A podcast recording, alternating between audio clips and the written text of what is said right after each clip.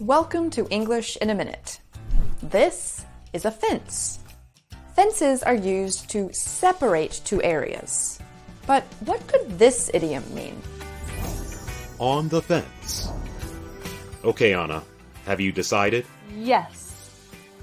No. For two days, I have thought about the pros and the cons, but I am still on the fence. Well, you can't sit on the fence much longer. I need a decision. Do you want chocolate cake? Chocolate Or vanilla? I don't know.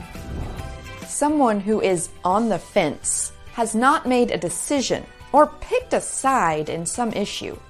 To sit on the fence means to be undecided. Someone who always has a hard time making decisions can even be called a fence sitter.